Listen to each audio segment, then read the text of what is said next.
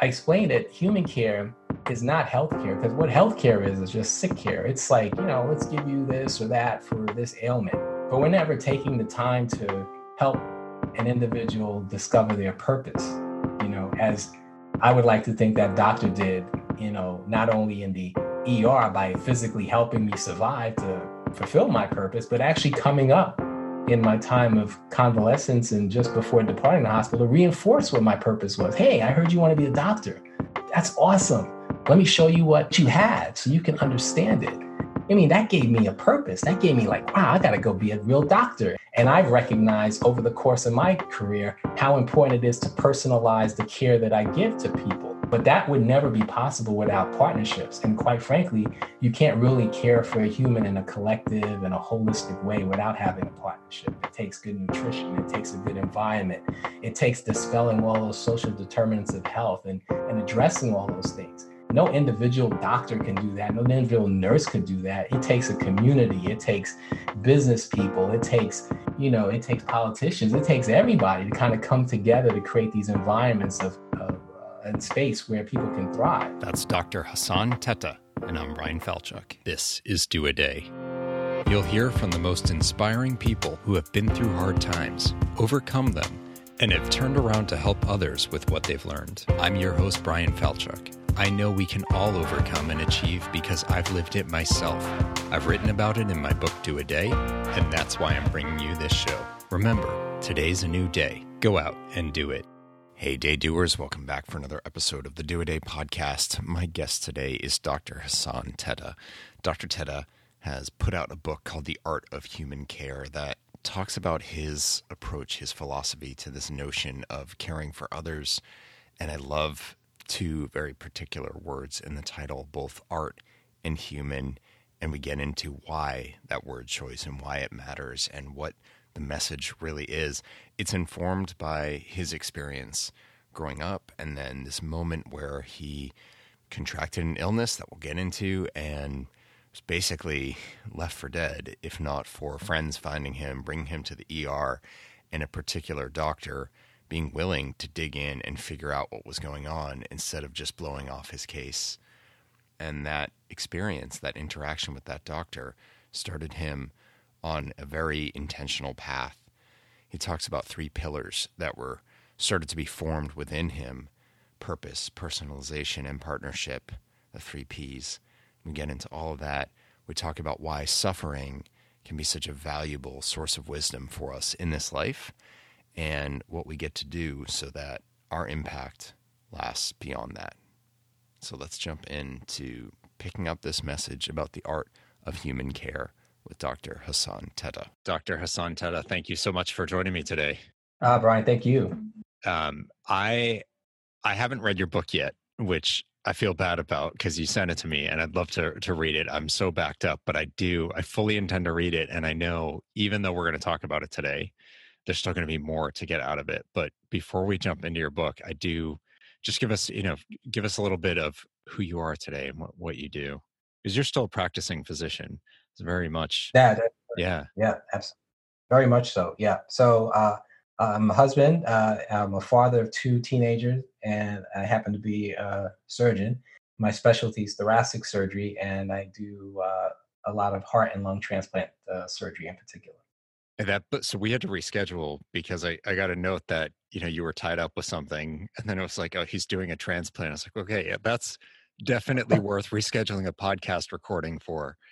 That's amazing. That's right. Work. We were, yeah, it is amazing work. It's very fulfilling, super gratifying, hard work, but always yeah. very fulfilling when we think back on, you know, what difference we're making in someone's life. Uh, and in this case, that that that case that required us to reschedule was actually a heart transplant. So it, it was a good day for someone. Uh, you know, not so good day for podcasts, but we had to reschedule and we still made it happen. so it's okay the day that a podcast host cares about that versus someone getting a heart transplant there's something wrong with that show my my grandfather my mother's father was a cardiothoracic surgeon uh, oh. in new york city i mean way back he passed away decades ago but um yeah so it's it's in my blood to be good with this but that's amazing work oh yeah um, it's, a, it's a great club to be in and and we do get to do some really awesome stuff and and help a lot of people. So it's, a, it's been a great great career so far. And you you've had quite a few experiences that I mean, as amazing as that sounds, like that that's kind of your career. You were sorry, you were um you were a, a physician in the military as well, weren't you? I am. Yeah. Yeah. Yes, actually. Uh, so Navy Navy surgeon. Uh, had a few opportunities to deploy and uh, and take care of uh, Marines and sailors and airmen and and uh, and, and, soldiers. So it's been uh, it's been a great experience from that standpoint as well. I joined the Navy actually after medical school, so I have a have had a long career of of kind of helping and serving and and and have had opportunity to do some really unique things that because of my military experience. Uh, certainly traveling around the world, I've, I've been able to visit uh, over 54 countries, which wow. yeah, many of those have been military related uh, trips, and and some of course were personal ones, uh, inspired by some of the places I visited as a as a as part of my missions and, and yeah. But yeah, it's been uh, it's been a, a really great uh, great experience from that standpoint as well it certainly builds a ton of perspective getting to see the world. And, absolutely. Yeah. Yes, absolutely. Yeah. And of course, you know, given our current uh, situation in the world with the global pandemic, that certainly has limited and restricted a lot of travel. Uh, but I will say that traveling and uh, visiting other countries and and uh, you know having an opportunity, as you mentioned, to have a different perspective is definitely a um, a worthwhile experience. Uh, so highly encourage anybody that, that yeah. uh, does have an interest in traveling and visiting other places to certainly do it. It's one of those investments in time and resources that uh, you know proves to be invaluable and has a high return on investment. Yeah, yeah. If for nothing else, you come home appreciating what you have in many ways. Yeah, I mean, right back to that perspective point that you you see things in a different way when you see them how they are elsewhere. Absolutely. Um, no, that's uh, I, I totally agree with that. And going around the, the lake in the middle of Epcot to go to all the different countries does not count. Uh, no, not, not, not quite the same. not quite the same. um, so I, I do I do want to get into the book, but most importantly about it is this experience that you had that leads into you know that is the story of it that is the message the insight that it's not just your world travels and your military service that informs your perspective on the world today and the message in your book. So, I, can you take us through kind of that story?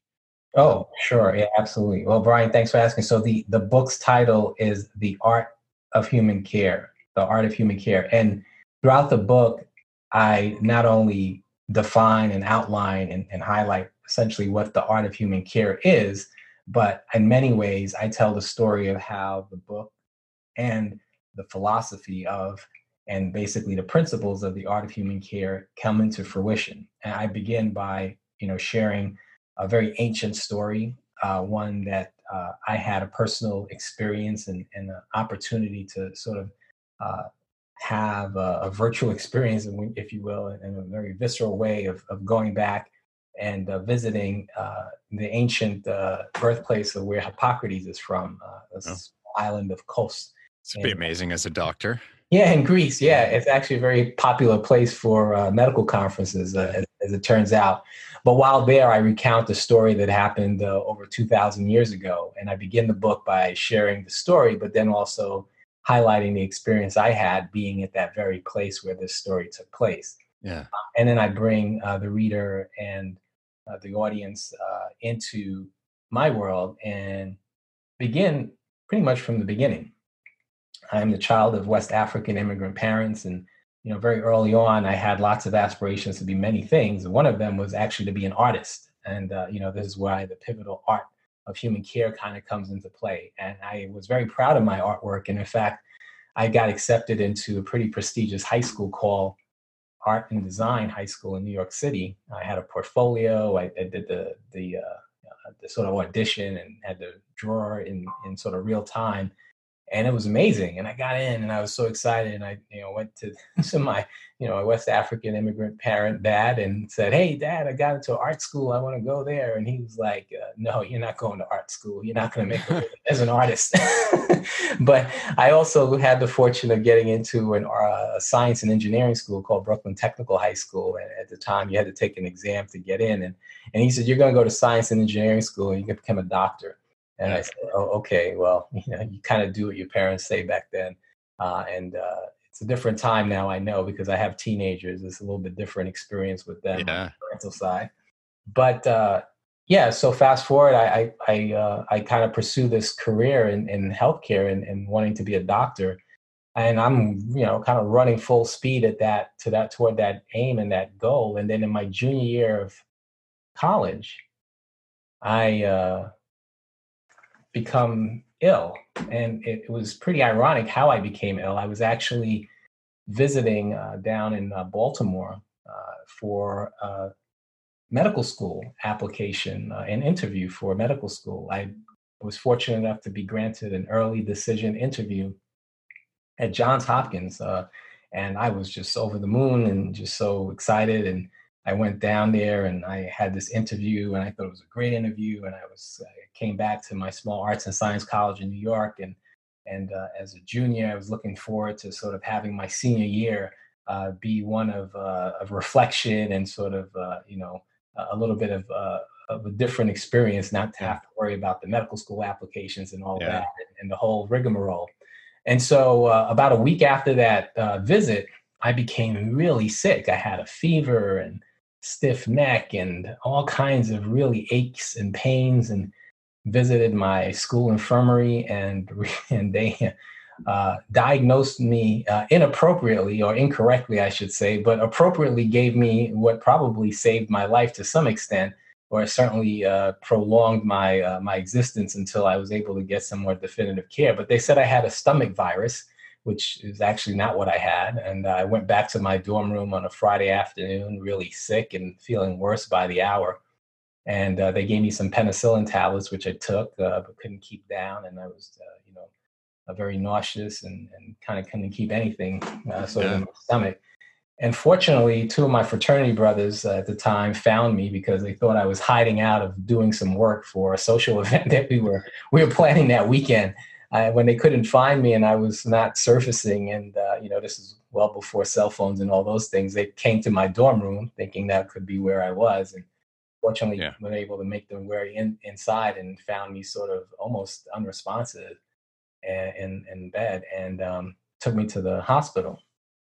Now, while I was at the hospital, you have to imagine the scene, and, and I, I always reflect on how fortunate I was that uh, the people in the hospital and those great folks that provided care at that time, uh, you know, really, you know, were objective about their assessment of what was going on. So you have, you know, two young, you know, burly looking college kids bringing in someone who's like a little unresponsive and out of it on a Friday evening in a college town. yeah, what do you think that is? what do you think that is exactly? Yeah. And and you know, fortunately, their insistence of like he doesn't drink, he doesn't do anything, you got to take care of him. Something's wrong with him um, you know, they must have acted, I would think, pretty quickly. I was fairly out of it and don't really recall much of, of anything at that time other than, you know, flashes of, of folks kind of hovering over me at one point and, and sort of trying to keep me awake and, and, and even another time when someone said, don't, don't move, there's going to be a needle going into your back. And I was sort of like, okay. And wow. then, and then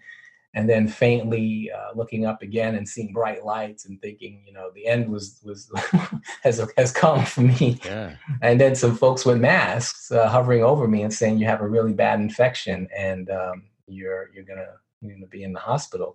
And then I subsequently uh, spent uh, several weeks, as it turns out, in the hospital with a tube in every orifice of my body, and Brian Drew, and that whole time, the only thing I could think of was, you know, not necessarily what was happening to me, but the fact that, you know, this is a huge inconvenience because I have to become a doctor. Yeah.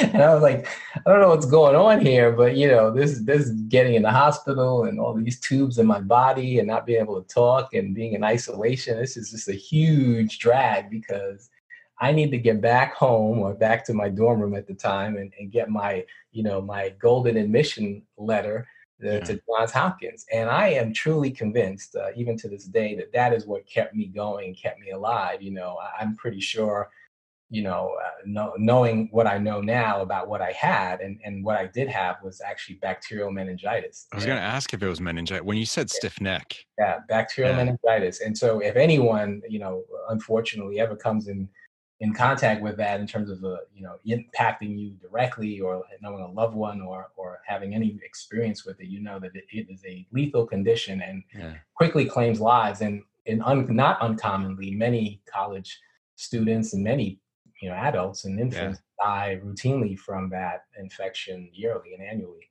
and so what saved me were a number of things one obviously i think divine intervention and and uh, sort of a purpose of, of having to stay around. And I truly believe that was the case. Uh, you know, serendipity of having a misdiagnosis or incorrect diagnosis, but you know, turns out something of of the right treatment, albeit you know, much much lower dose than what I really actually needed. Yeah. And then that may have brought me enough time to have my fraternity brothers find me and then you know take me to the hospital and then again have you know individuals there that just didn't dismiss this as some sort of intoxication or some other you know uh, situation but but actually said hey maybe something is really wrong with him and and i will tell you that to put on your differential diagnosis now that i am a physician and, and know sort of what that process is that's not that's, that's not necessarily something that kind of comes top to mind when you when you're confronted with someone in my condition but yeah. fortunately the doctor there and the team there, you know, were astute enough to recognize that, hey, this could be something, you know, a bit more serious, like a meningitis. And let's do the appropriate diagnostic things and let's take into account not necessarily, you know, what the patient is telling us because he's unable to talk, but you know, perhaps listen to his friends and his, his fraternity brothers at the time and, and, and try and piece together what may be causing this presentation so it turns out, you know, I, I, like I said, I'm in the hospital, tube in every orifice, in the ICU, uh, not able to breathe on my own, uh, you know, catheter everywhere, IVs, medications, all that stuff. And in my mind, thinking the whole time, oh no, you know, I don't know what's going on here, but I got to get, you know, I got to get out of here because yeah. I'm a doctor. And that really gave me this purpose, I believe, to kind of stay alive and and and um, you know the will to keep going. Can, can I ask you a question on this this purpose? Because originally, like, it was your dad's idea, right? It wasn't you didn't come up with that on your own. It was you know your father saying, "No, son, you got to be something. Here are your choices." Right. But it's but somewhere along the way, you latched onto it. Yes, yes, that's true. So yeah, you're right. So somewhere along the line, I did latch onto it because even though I was always interested in art, I was always also interested in science, mm. insofar mm. as science to me represented curiosity. So along yeah, with drawing, and, yeah, exactly. So along with drawing and painting and, and sculpting when I could, and and you know at the time in my mind being this premier graffiti artist in New York City, I also was insatiably curious. So I would mix all kinds of things in the in the, in the household in terms of kind of chemicals that are probably you know fortunately didn't blow up the place. But I was always curious to find out what what is what what happened if I did this and I did that and and I re- I recognize you know throughout high school uh, you know I went to a really good high school and that they definitely nurtured that curiosity in me mm. uh, that. Um, hey, there was there was something pretty cool about the science thing because you know you, you, get to experiment with things and you get to you know do it in a more structured way, of course, unlike what I was doing. But it was it was this opportunity to, to sort of explore and answer the questions that you know I had always had, and and it was also important because and what I think you know to to really get to the point of answering your question is what science did for me was open this door of a way to explain things that seemed very um, enigmatic or mm-hmm. hard to explain. And so you could use science as a way to understand things. And i and and and understanding and getting this understanding and insight is is the way to you know quelch curiosity. And so i found science as a vehicle to do that. And then when you combine that with the fact that you know being a doctor is pretty cool at least you know at any stage in your career when you think about you know the the good professions to go into and and know also, knowing also that that's you know pleasing to your parents it, it, was it was all sort of a culmination of, of things all kind of coming together. Yeah and, and i feel like surgery yeah. has has that aspect of art oh yes absolutely. So i was going to say you know now at the time when i was sick in my bed i didn't realize or appreciate you know the vast amount of cure you know vast amount of creativity and the, the, the artistry that actually goes into a specialty like surgery because I you know I had had no real basis at that time to really understand. I'm first generation medical, you know, student and, and physician in my family. So I had no one really to give me that basis. But then, you know, fast forward when I got into med school and I started to discover and understand the different specialties and and the domains in medicine, I realized, wow, there's a really this this great opportunity in in surgery to really be artistic and to be creative about things and to connect the science with art yeah. Um, and so, you know, I want to be clear that, you know, throughout the book, I talk about all of these elements kind of coming together. I should also mention for your audience, you know, if there if there was any doubt or any kind of curiosity as to what happened and, and what happened when I got out of the hospital, well, it turns out I didn't get accepted to Johns Hopkins after all. Oh man! so what I what I found out was when I finally got out of the hospital, I had a had a big fat rejection letter waiting for me, which is wow. good to know that I didn't know that that was the case because maybe I would have given up the fight. so yeah. it's, it's, probably good back then that they didn't have email and, and all of this other very fancy technology that would have given me the, the answer, you know, probably before I needed to know it. Well, and talk but, about kicking a guy when he's down. I know, right? Kicking a guy when he's down. But you know, there were so many, so many pivotal um, experiences that happened, uh, or experiences and and and things that occurred during that that hospitalization and that time that really made an impression on me, as you can imagine, certainly as a physician as well. And and yeah. I'll highlight one in particular because I do reflect on it in the book, and it's something that I often speak of when I talk to my medical students and and quite frankly, I I think it just is uh, something that's you know uh, in my psyche, and it it impacts the way that I take care of my patients. So you know, in my final days of being in the hospital, at this point, I had been transferred out of the ICU, and I'm sort of convalescing on the uh, regular medical ward floor, just days before going home. I get this visit. You know, I had many visitors, you know, friends and things like that at, at, by that point, but I had a visit from a doctor. And it turns out it's the emergency room doctor that took care of me the night I had come in. Wow. Now, if you know if you have been you know anywhere connected to you know the healthcare environment and, and understand the culture of our of our practice you realize that that is a very very rare thing right for an er doctor that you know is seeing you know hundreds if not thousands of patients you know throughout the month or the year come up to actually see what happened to one of his patients. Yeah. Very rare thing. So I take that, you know, as, and I, I take that as a measure of, you know, the the kind of doctor that person was. And also it again reinforces how fortunate I I, I do believe I was to to be, you know, the patient that came in when that person was was around because what he did was he came up to visit me to you know first i guess check in on me. And i i imagine or at least i'd like to imagine that he was probably checking in on me throughout my hospitalization. But this was the first time i you know had the presence of mind and was conscious enough to even understand what was happening.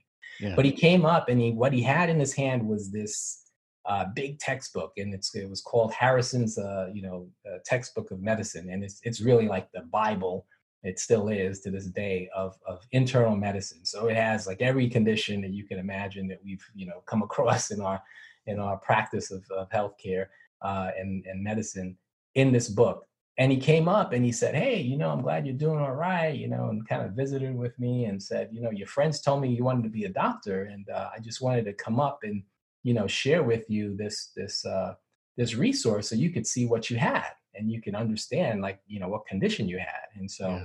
he looked you know he and i look it up and it's bacterial meningitis and i start reading it and and i'm and i'm just taken back by the fact that you know i'm i'm reading about something that you know clearly should have killed me.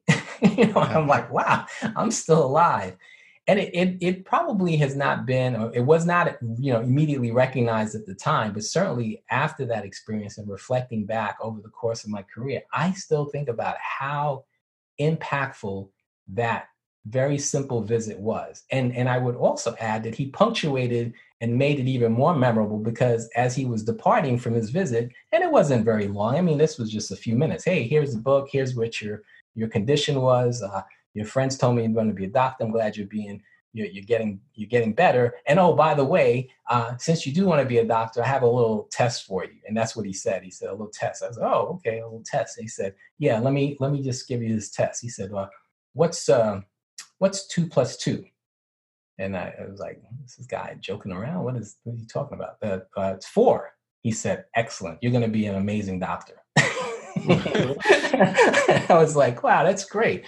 But, you know, that left an impression so clearly here. Like, I mean, Bryan, we're talking over 20 some odd years. I remember that. And I think to myself, now, this may have been like just his routine practice. Maybe he just comes up and visits with his patients. And, yeah. you know, that's just the, the, the kind of bedside manner that he had.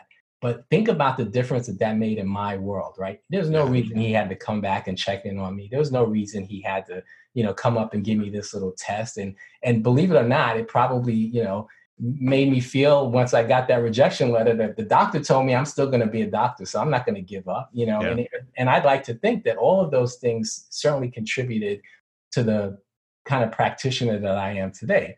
And so, you know, when I did finally become a doctor, I can and will never forget how I felt as a patient. Vulnerable you know in that unflattering gown with the with the with the big uh the big draft from behind and mm-hmm. you know not able to do things unclear or unsure what's happening you know because of the uh, because of the anxiety that's created from being you know sort of incapacitated in some way uh, and unsure of what the outcome was going to be. I i kind of put myself very empathetically into the shoes of my patients and and i try to do it all the time. Not always easy, I must say, but having had that experience so many years ago, still remembering it, and also remembering how just a few moments spent with a patient, like the doctor that spent a few moments with me, would make an, an incredible difference and impact on my life, you know, yeah. and, and actually carry me throughout my career in terms of having a, as we talked about, perspective that that I think really is helpful when it comes to me addressing and taking care of the patients that I've been fortunate and honored to take care of over my my career. Understanding yeah. that you know there's a huge amount of anxiety and fear there. There's an opportunity to to really connect with a patient, and it doesn't take a lot of time to do that. It could just be a few minutes, just a, just a just having a little thoughtful thing to say. Yeah, a sense of humor goes a long way and uh, and just really caring and uh, and knowing that you know you never know and you can never appreciate or measure what impact you're going to have on a patient uh, in their time of need, and it doesn't have to be a, a lot, you know. Yeah. And and I recognize you know the the work that I do in transplant and, and certainly as a heart and lung uh, surgeon. I mean, that's a scary procedure. I mean, yeah.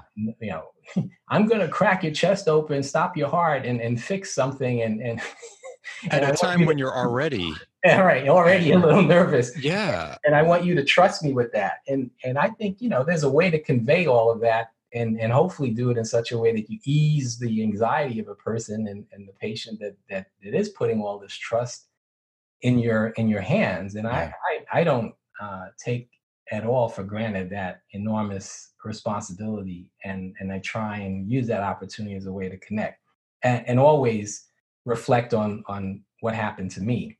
Yeah. Yeah and my current practice in transplant I have to say is is a constant reminder of how impactful how delicate and sometimes how unpredictable life can be because on in in transplant surgery you know we are always faced on either spectrum if you will on on this sort of uh, uh, you know the edge the razor edge of life and death because the donor that will be giving up the organs have usually suffered some kind of tragic end you know and yeah. it's never lost on me how you know many of these patients that do wind up becoming organ donors have left their home in that morning or a couple of days before this tragic event and thought everything was going to be fine. It was just going to be a regular day. Yeah. And and turns out that no, that was not the case. You know, a tragedy a tragedy befell them. A, a, a you know a, a, freak event, a freak accident. Uh, you know, sometimes unfortunately, uh, getting to a point where they take their own life potentially. But nonetheless, these are all very tragic experiences, and you, you reconcile that with this uh, almost miracle on the other side because from that you know death and that uh, donation of organs from from one individual you have this uh, individual who's you know, suffering from heart failure lung failure and now they're they're going to get basically a new lease on life. And and it's uh it's like an incredible uh journey to kind of be in the middle of if you think about you know the work we do in transplant. But again it reinforces to me uh, this this incredible perspective to to have. You know, to never waste a day, never waste moments, and you know, try not to occupy yourself and your time with a lot of petty things because you never know what could happen to you. Uh, and and uh, yeah, and and so yeah, it's it's been it's been quite the uh, amazing experience. do you do you see any similarity with the military setting as well? Because that, I mean, it, it, what you're painting this picture of like to give life, life has to have been taken. Hmm. And in the military context, you know, you save someone, it's not in a vacuum like it might be, you know, like I've had like 14 orthopedic surgeries, like you know there, there's no there's no terrible situation around it other than a guy is hobbling or something like that mm-hmm you put yourself in the transplant situation, the military context, where there is something serious going on. There is, you know, there's loss of life all around it. So it it seems like it's this more extreme. Um, it's not just the pure like we just made things better. There's a very profound context at play that you don't necessarily have in other spaces. Oh yeah, absolutely. Well, you know, we're talking about this current book, the the Art of Human Care. So you know, needless to say, I think the experiences I've had, you know, will certainly engender the comment to be true. You could write a book because I could write a book on what you're talking about, and for and I did actually when I came back from one of my deployments. I think I experienced, uh, you know, in in in technicolor and in, in a very visceral way all the things that you're describing from a military kind of combat healthcare setting because here I was taking care of individuals that had uh, you know succumbed to really devastating injuries. I mean, uh, blown up extremities and loss of limb and and just hanging, clinging on to life.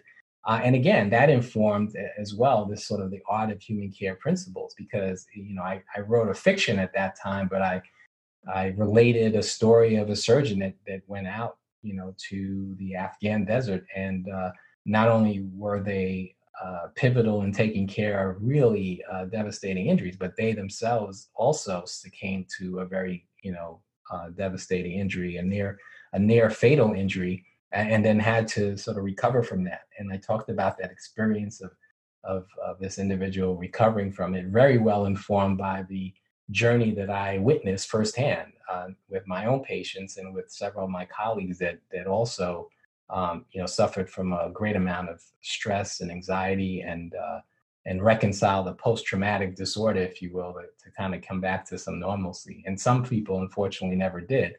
Uh, but yeah, that was uh, a yet another, I think, experience and, and episode and event and and period in time in my life where I again appreciated uh, so many things and I wanted to write about it because I, I recognized that there was a lot of wisdom to be shared from having those experiences and from um, you know witnessing this and then more importantly reconciling some of those uh, very challenging um, uh, events. Yeah. Yeah. Yeah so that was a that was a, a, book that i wrote and, and i you know certainly highlighted all of these things and it was called gifts of the heart. So that was uh, was was a very uh, therapeutic uh, exercise actually because it helped to you know be a cathartic agent uh, for yeah. a number of things I was trying to reconcile in my mind and and, uh, and the whole experience writ large. Can we talk about the title of the book for a minute? I don't want to get off of the the um, you know any of the, the key takeaways, but the art first of all art, but the art of human care.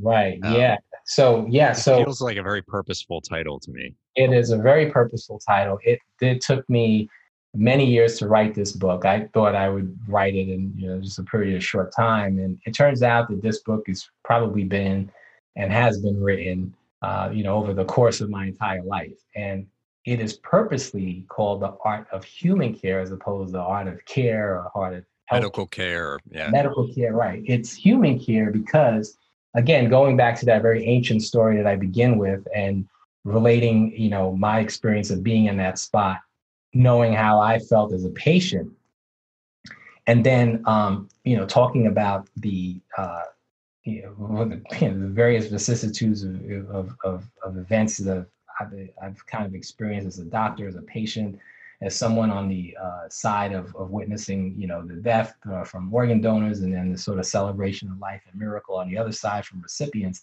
I try and you know encapsulate all of those things, and there's a lot of things there to talk about. Mean, at the end of the day, we're all taking care of humans, and we're all humans. And I find that we have a lot more in common than we do in differences.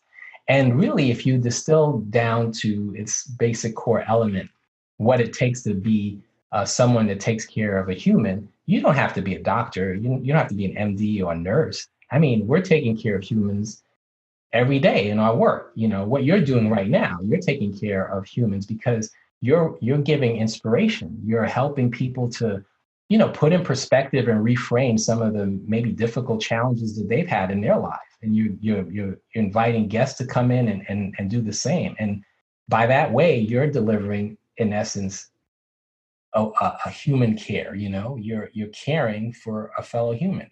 Yeah. So it, it became clear to me that, and, and I and I talk about this in the book and explain it in, in a much more elegant way than I'm doing now. But I explained that human care is not healthcare because what healthcare is is just sick care. It's like you know, let's give you this or that for this ailment, but we're never taking the time to help an individual discover their purpose. You know, as mm. I would like to think that doctor did. You know, not only in the ER by physically helping me survive to fulfill my purpose, but actually coming up in my time of convalescence and just before departing the hospital to reinforce what my purpose was. Hey, I heard you want to be a doctor. That's awesome. Yeah. Let me show you what let me show you what what you have so you can understand it. And hey, let me give you a test too. And if you pass this test, you're going to be a great doctor. I mean, that gave me a purpose. That gave me like, wow, I got to go be a real doctor. And so it was easy for me to look at that rejection letter from Hopkins and say, ah, you know, no big deal. I'll just go back and, you know, reapply and uh, I'll, I'll become a coming doctor.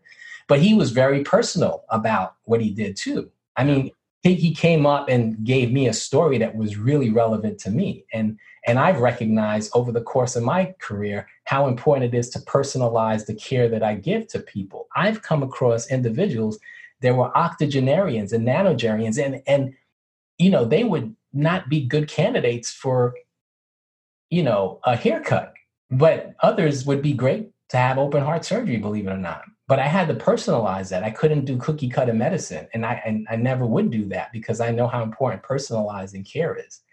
And then, you know, throughout all of that, you know, we talked about my military experience. It was never lost on me that none of the things that we did, performing surgery in the middle of the desert, literally having a miracle occur every day, uh, saving lives in, in, in, the middle of nowhere with no electricity, with, with without a lot of great equipment. Uh, but you know, having these young men and women, you know, return back, you know, to the state so they could be with their family to to recover from these really devastating injuries was shut, nothing short of a miracle. But that would never be possible without partnerships. And quite frankly, you can't really care for a human in a collective and a holistic way without having a partnership. It takes good nutrition. Yeah. It takes a good environment. It takes dispelling all those social determinants of health and, and addressing all those things. No individual doctor can do that. No individual nurse can do that. It takes a community. It takes business people. It takes you know it takes politicians it takes everybody to kind of come together to create these environments of of of of uh, of, uh, of uh, in space where people can thrive yeah. and that is basically embodied in the partnership so I, I, if you if you were listening you you clearly got the three principles that embody what i believe is human care and that is purpose personalization and partnerships and that is the essence of the three pillars that that hold up and embody what the art of human care is all about and the art is there because not only do uh, I believe that art is uh, not only do not, not only do I believe that uh, do I believe that art is therapeutic. I think art is absolutely a human expression in, in its most purest form. Before we were talking and before we were probably writing and, and doing all the things that we take for granted now, there was art. You know, you go back to these hieroglyphics and things that we see in caves and, yeah. and, say to ourselves, man, they were communicating. That's really what art is all about. It's communication. Uh, and it's through that expression and, and, and that very, you know, beautiful form of expression that we relate to each other as humans. And it doesn't, you could see a, a piece of art and it could be, you know, done or, or, or created by someone who doesn't speak your language, but you could connect with it and that that's a really beautiful thing and so that's why you know, art is such an essential part of the human care aspect, and and that's how it all comes together is the art of human care. I love that, and sort of seeing that expression, that caring for a fellow human as a form of expression, is how you you give the message, just like that doctor gave a message to you right. about what you were capable of and and the possibilities. You know, thanks to some of his efforts and and those around him to make sure you were still around to be able to see those things through. Um, it is is really powerful. Um, it's going to be hard, and I, I think medicine's a clear space for this, but there's going to be other examples, professional examples in, in other industries where you have to be an expert. You know, the, otherwise, like, why would I go to you and, and trust you with something as profound as a transplant and yet to not have hubris or, you know, this sort of like eh, in all my surgeries, I've had lots of different surgeons. Some have a brilliant caring style and some are just sort of like i know what i'm doing you just lay there and be the patient because i'm the expert. Right. Um, and you know they're you look at both of them excellent surgeons fantastic records but i'll tell you which one i'd choose any day mm-hmm. and which one i feel like you know i recovered better with and had a better experience with. It it's hard i think to be that expert and and sought after and to ensure you protect the humanness of it. Mm-hmm. that has such an upside yeah, it does. Uh, well, I, you know, I, I, don't give me too much credit. You know, I, I, will say that, you know, if, if in fact uh, there is a component of hubris that I like to embrace in my practice and in my life, it, it's, it, it, it, it's not so much intentional as it is, it's come from a lot of pain and suffering, yeah. you know, and uh, I, I like to say that wisdom is only gained through pain and suffering. So I'd like to think I have a lot of wisdom because there's been a lot of pain and suffering in my life, you know, loss of life, loss of family members, and, you know, certainly my own experience, you know, the ones that I've shared here and the, those that I haven't really, that, that have really shaped and um, colored my life in such a way that I, I feel, you know, so fortunate that I'm in this, this, this place where I can help, uh, that there's really not a place for, you know, too much hubris. And, and, um, and I think that, you know, that again reinforces and shapes this concept of human care because at the end of the day we are still all human no matter you know how much you make or what your position or station is in life as you may perceive it to be.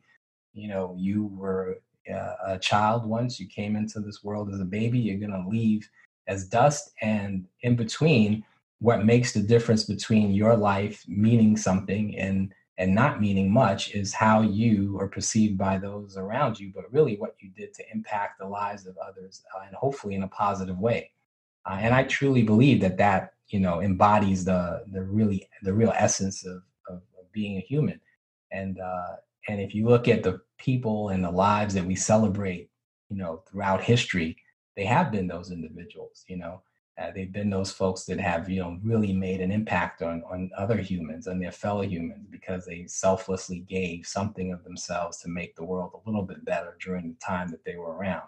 And if yeah, you think yeah. about the time that we do have on on the, on the world and or sort of on the world stage and on the planet, it's not very much, you know, in the grand order of things. You don't have a lot of time here to really make that difference. And there's some of us that that do that in a very brilliant way and they they maximize every opportunity in their life to to make an impact and to make a difference and and essentially live forever well beyond their physical form is gone. So yeah i think um yeah wisdom comes from suffering and you know i've i've had i've had a lot of that unfortunately but perhaps fortunately uh it, it allows you to wear a crown of hubris to some extent. I think you know we're we're getting close to wrapping up on time, but I think there's a a point of universality to your message that's really important for people. And part of it, you know, the title isn't exclusionary because it it doesn't say health or medical or whatever. It's this is universal. This is for all of us to care for fellow humans and this situation that we're in as a world right now. Um, you know, I know it's been divisive for some, and and some people, you know, are are not not seeing the chance for us to come together and support each other. But this is a shared experience that the whole world is suffering through. It's a time for us to be there for each other. And I think, um, you know, you you call out the situation with COVID 19, and I, I see the connection there. I'm wondering if you might speak on that for a moment.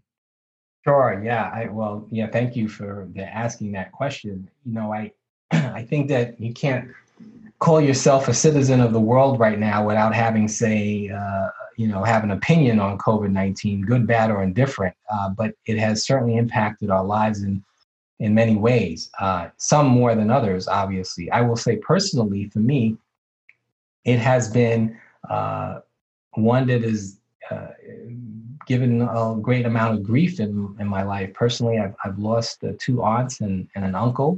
Uh, happened to hail from a small town in New York called Brooklyn. And as we all know, New York was one of those very early places that COVID 19 really, uh, you know, sort of delivered a wrath uh, of, of, of devastation and, and, a lot of suffering and pain. And, and unfortunately, a lot of people succumbed, uh, and close relatives of mine did.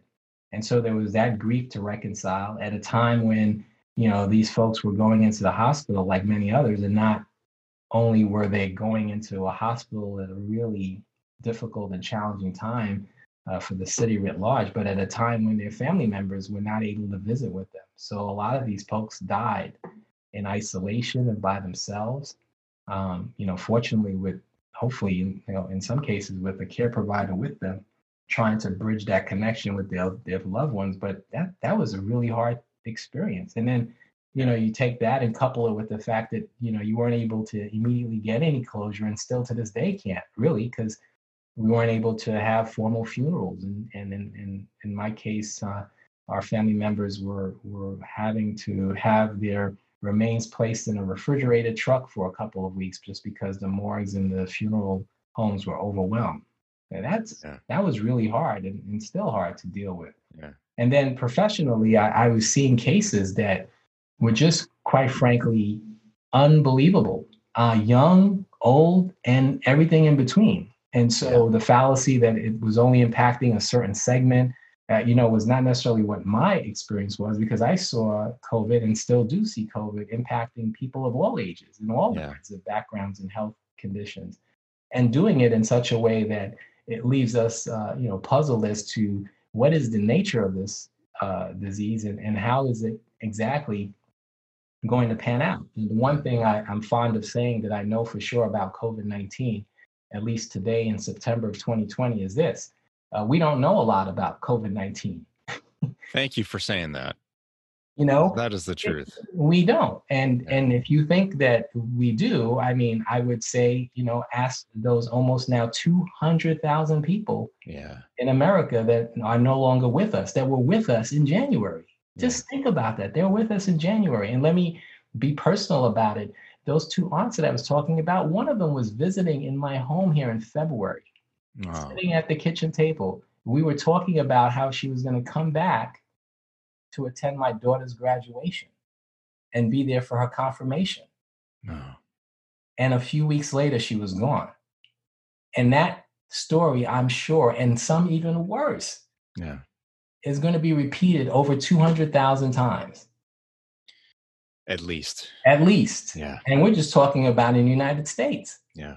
So, you know, eh, I, I guess I end by saying, and, um, you know, I know we're running out of time, that, you know, COVID is a pandemic and, and it's something that all humankind has experienced. If you look at the history, and, and I have become a student and a pupil, and you know, going back to my curious nature, I've always been fascinated by pandemics. I've been studying pandemics throughout my career.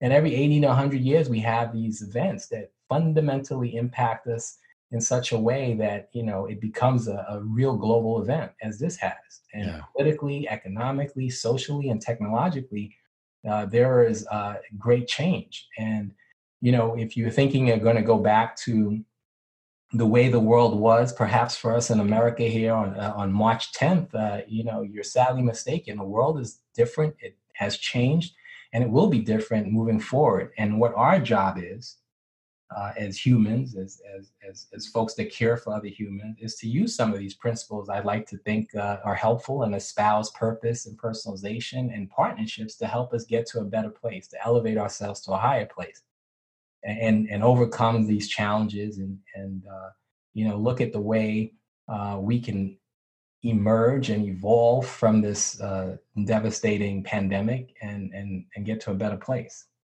Uh, go out and do it. yeah, yeah, yeah. Um, and it's it's almost not a surprise. It's not a surprise to me that at the same time the sense of humanity and support for each other has dwindled so much in this country and the the hatred between groups and the social wrongs that are going on a lot of things are coming to a head and what i would hope is that maybe we and and i think probably through your studies of pandemic history you see the opposite but maybe we could learn a lesson so that we don't repeat things but i i think that's got to be seen yeah. Well, I'm hopeful. Yeah. Uh, as as a as a human race, we have survived these pandemics. We have largely emerged, uh, believe it or not, um, in a in a better way. Not immediately in a better way, but overall in a better way because we have learned lessons, and, and those that do survive uh, do emerge from these things and and uh, you know try to take the lessons learned from these tragedies and these very difficult and challenging times to you know take us to a better place. And I think that's really the responsibility of all of us now, particularly those that have survived and those that have endured, uh, because I think the you know the folks that have uh, have lost their lives, I think would expect nothing more of us than to do that. Yeah, that's brilliantly said. Um, where can people get your book? Where can they learn more about you and take in the full? Because we obviously just scratched the surface. As you said, you've been writing this thing your whole life, really. Oh, well, well, thank you. Uh, well, drtetteh.com. It's all drtetteh.com spelled out D O C T O R. And then my last name, T E T T E H.com, is a website there. Uh, the Art of Human Care is available uh, in select bookstores and uh, on Amazon, and actually through the website as well, my website. And at Dr. Tetteh is my Twitter handle, and uh, at Hassan Tetteh is my Facebook. Uh, so uh, various ways to connect with me. Instagram is also Dr. Tetteh, and YouTube is also Dr. Tetteh. So I will link to all of those in the show notes so that people can and should connect you there and pick up the book, obviously. Yes, and I look forward to your uh, reading it. And we'll say that it's a very short read. It was intentionally done that way. It was very deliberate, and there's pictures, so it makes it a very easy read. That's, uh, that's where I went wrong. I don't have pictures in my book, so my son won't read it. pictures and intentionally done so because I know in our very busy world right now, it's very hard for us to sit down and, and read a tome like a War and Peace, but mm. Something a little bit smaller with some pictures uh, will hold the attention so you get to the end and, and receive the whole message. So that's uh, great. I always say books aren't long or short; they're the length that they're supposed to be. Uh, exactly unless they're poorly written then that's a different story but if it's good stuff um, no that's brilliant i so it is it is in my queue i just have a backlog so it's about two or three books back but i will get to it and i will get to it before probably the end of october awesome very good um you're amazing I, I can't thank you enough for making the time to do this it's great to hear the story and yeah it is it, it's the kind of inspiration i think we need right now, especially to remember like this is a great time of caring across humanity. Um, and there's an art to that. I love it. I love the title. I love the message. Thank you so much for bringing this in. Oh, thank you. Thank you for the invitation. Thank you for the time. And thank you for the opportunity to share this with your great audience. I appreciate it. Now, are you ready to help me close the show? Sure. All right. Today is a new day. Make the most of it. Go out and do it really awesome guy, right? Now you just feel like this uh, very existential level care from him. I can imagine having him be your your surgeon when you're going through something as extreme as a transplant, where you know it is life and death. Aside from how big of an operation that is, your life moment, that place that you're in, is so extreme. So to have someone who has actually been in a similar place himself and who recognize that caring is such a critical piece of bringing him through and opening up his possibilities or that purpose, partnership, personalization. Um, I think that that would be exactly the kind of physician I would want by my side if I was in that kind of moment. And I know this is the kind of message we can all take in to be that person standing by others in those moments themselves, whether it's as extreme as life and death or something that feels that way or feels, you know, really threatening or difficult right at that time. Either way, brilliant message. I'm so thankful for Dr. Tetteh for coming on the show and sharing it, for sharing his book with all of us. Definitely something to pick up.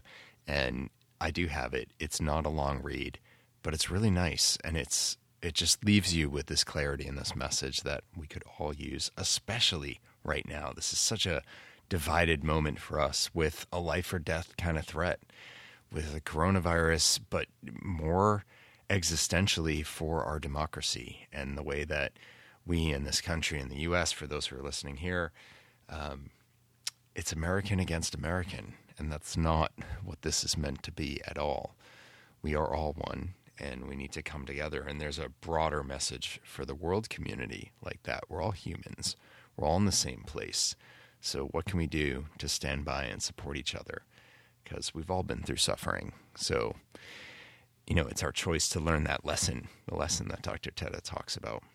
All right, I'm going to leave it there please do check out Dr. Tetteh on his website, social media, grab the book, The Art of Human Care. Of course, you can find links to all of those things in the show notes.